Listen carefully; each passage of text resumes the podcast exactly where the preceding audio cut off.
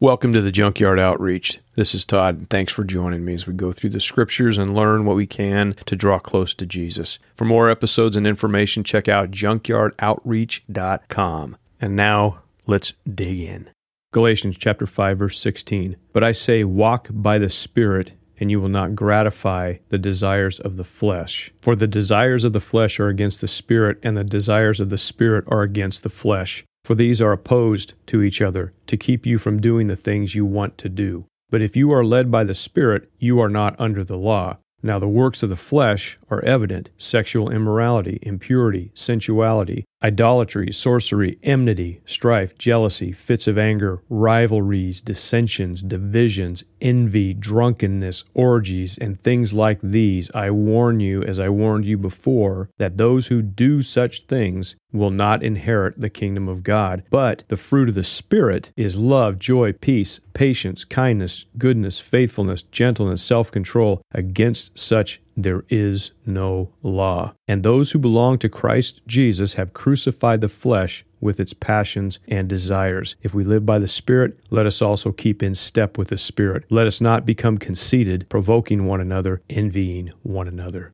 So the Apostle Paul, writing to these churches in this area of ancient Galatia, which we would call modern day Turkey, he's encouraging them to walk in the Spirit and not in the flesh. The two are completely different. You either do one or the other. And Paul goes through and he lists several examples of what he calls the works of the flesh, the things that we do. And he starts off with sexual immorality, and that encompasses everything impurity, sensuality, etc. All of these things we do because that's the way we are as human beings. We're driven by our minds, by our passions, our own weird desires that we have. You know, all of these things. We're driven by our physical bodies to be hungry, to be sexual, to be beautiful, all of these different things. They are all wrapped up in what we call the flesh, not the physical flesh. He's talking about the spiritual flesh, just the things that the physical flesh commands that we allow to happen. So, for example, in that list, jealousy, that's a work of the flesh. Fits of anger, you ever know people that fly off the handle? You know, all these types of things. Drunkenness, basically anything opposed to holiness is something that Paul refers to as a work of the flesh. And he contrasts that by the fruit of the Spirit. So the works of the flesh are the things that we do. The fruit of the Spirit is what the Holy Spirit naturally produces in us, like a tree produces fruit. So too the Holy Spirit produces things love, joy, peace, patience, kindness, goodness, faithfulness, gentleness, self control. Against such there is no law. These are the good things of God. These are the things that we want. The fruit of the Spirit, this is God's fruit in us. I think that many of us could say, well, I know what love is. Not this kind of love. This is a different kind of love. This is God's love. Well, I've experienced joy. Well, this is God's joy. You know, I've had peace. Well, this is God's peace. God's patience, God's kindness, God's goodness, God's faithfulness, God's gentleness, God's self control, because it's the Spirit of God who dwells within us, doing these things within us.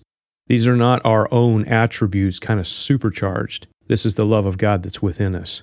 And that's the life that the believer is supposed to walk in. So God will manifest himself in these ways in our lives. Rather than trying to say, well, I just want, I want to act more loving. I want to act like I have more joy. I want to be more peaceful. No, this is God's stuff. God, I want your love, your joy, your peace, your patience.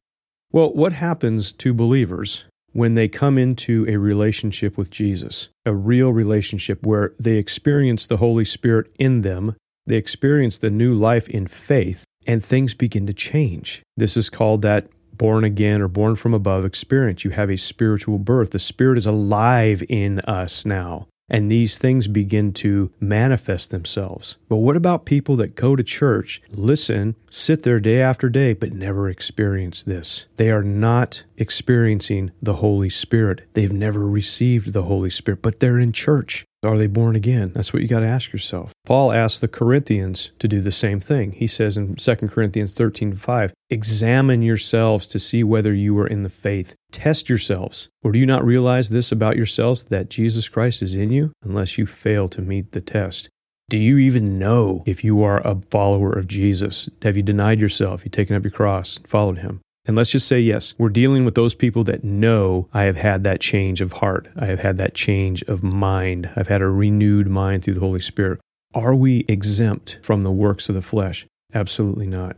Followers of Christ can live in the flesh. And it's a sad thing, but it's very much true. And I see this in my own life. And I see myself subject to a lot of these things. I'm like, why is this happening? You know, why am I feeling fits of anger, dissension, all these things? Because I'm not walking in the Spirit. You can have the Spirit, but walking in the Spirit is our choice. We have to exercise our faith and say, I'm going to push through this.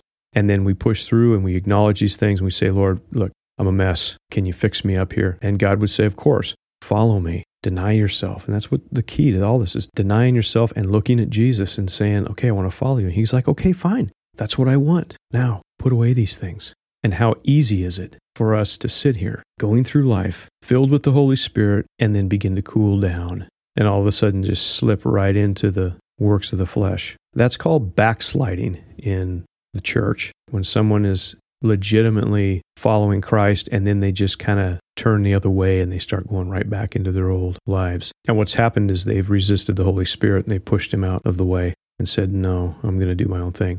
And when we as believers see somebody going through a time like this, what do we do? You know, we need to be always praying. And I'm not just talking about, you know, oh God, fix her heart. I'm talking about, Lord, I'm going to war for him right now in the name of Jesus. I'm claiming the blood of Jesus on this person, going up and confronting them on stuff. Hey, man, what's up with this? You know, ah, yeah, yeah, no big deal. No, big deal, dude. Let's pray. Can we pray? Get involved. Do something for them. And if they still resist, it's like, okay, I'm just going to continue to pray for you, man. I love you, but dude, you're on the wrong track. Because sometimes in these moments when somebody is going through a backsliding season in their lives, they don't need more church. They need more Jesus. And we are the hands and the feet of Jesus, those of us that follow him. That's what we're called to be. And in these seasons of backsliding, sometimes they turn around and come back and say, you know what, man, Lord, thank you. I've known several people that have done that, plunged into darkness. And I've seen guys walking in the Spirit, and then I run into them. God just seems to put them in my path, these people I know, and I see them, hey, what's going on? And they're looking at me, and they just got eyes of darkness. I'm like, ooh, dude, where are you at with the Lord, man? No, I'm good. Don't worry about it. Like, okay. And then God begins to work in their lives and bring them back because it's God's desire that none are lost. And just because you're in a backsliding season doesn't mean that you are lost. It means you're in a really bad spot and you need to come back to Jesus. But he's there waiting for us. So backsliding is a thing that happens to a lot of people. I could have my facade up and pretend to be holy. And I know how to pray for people. I know how to do this stuff, but inside I'm rotting because I've resisted the Holy Spirit. And so reiterating what Paul says there in Galatians 5:16, walk in the Spirit and you will not gratify the desires of the flesh. The Holy Spirit gives power, he gives direction, he gives conviction. And when we are walking in the Spirit, that Holy Spirit is combating our flesh. And when we do that, we turn our backsliding into once again walking with Jesus and we chalk up another season in life where, yeah, that wasn't so great, but I saw God do his work. So, for those out there that are in this time where all of these things on this list are like, God, I'm doing a bunch of these things. Okay, walk in the Spirit, come back to Christ, ask Him to come into your life. If you have not received the gift of the Holy Spirit, cry out, Lord, give me the gift of the Holy Spirit. If you haven't been water baptized, man, do it. If you're a believer, it's silly to not do it. Go out and do it. You can have a friend who's a believer do it. You don't need a pastor. There's nothing to say that you have to be a pastor to water baptize somebody, dunk them in the water. But just understand what that is. That's your profession of faith. Make sure those things are in check. Walk in the Spirit. You will not gratify the desires of the flesh. If you're backsliding, come back to Jesus. If you're in the midst of that backsliding and you're like, it's no big deal, then Paul says, people who do these things, and that's practice them. It's not people who are guilty of these things in the past, because we're all guilty of these things in the past. People who actively do these things will not inherit the kingdom of God. He says that in Galatians, he says that in 1 Corinthians, he says that in Ephesians. Do not be deceived. The unrighteous will not inherit the kingdom of God. So, if you're in a backsliding season in your life, I want to invite you back. Take a look at this list, lay it down before the Lord, say, God, I'm guilty of every one of these things. Can you change my heart by the power of your spirit? And God will say, Yes, I can. Are you willing to follow me? And then follow him and be blessed. Thank you.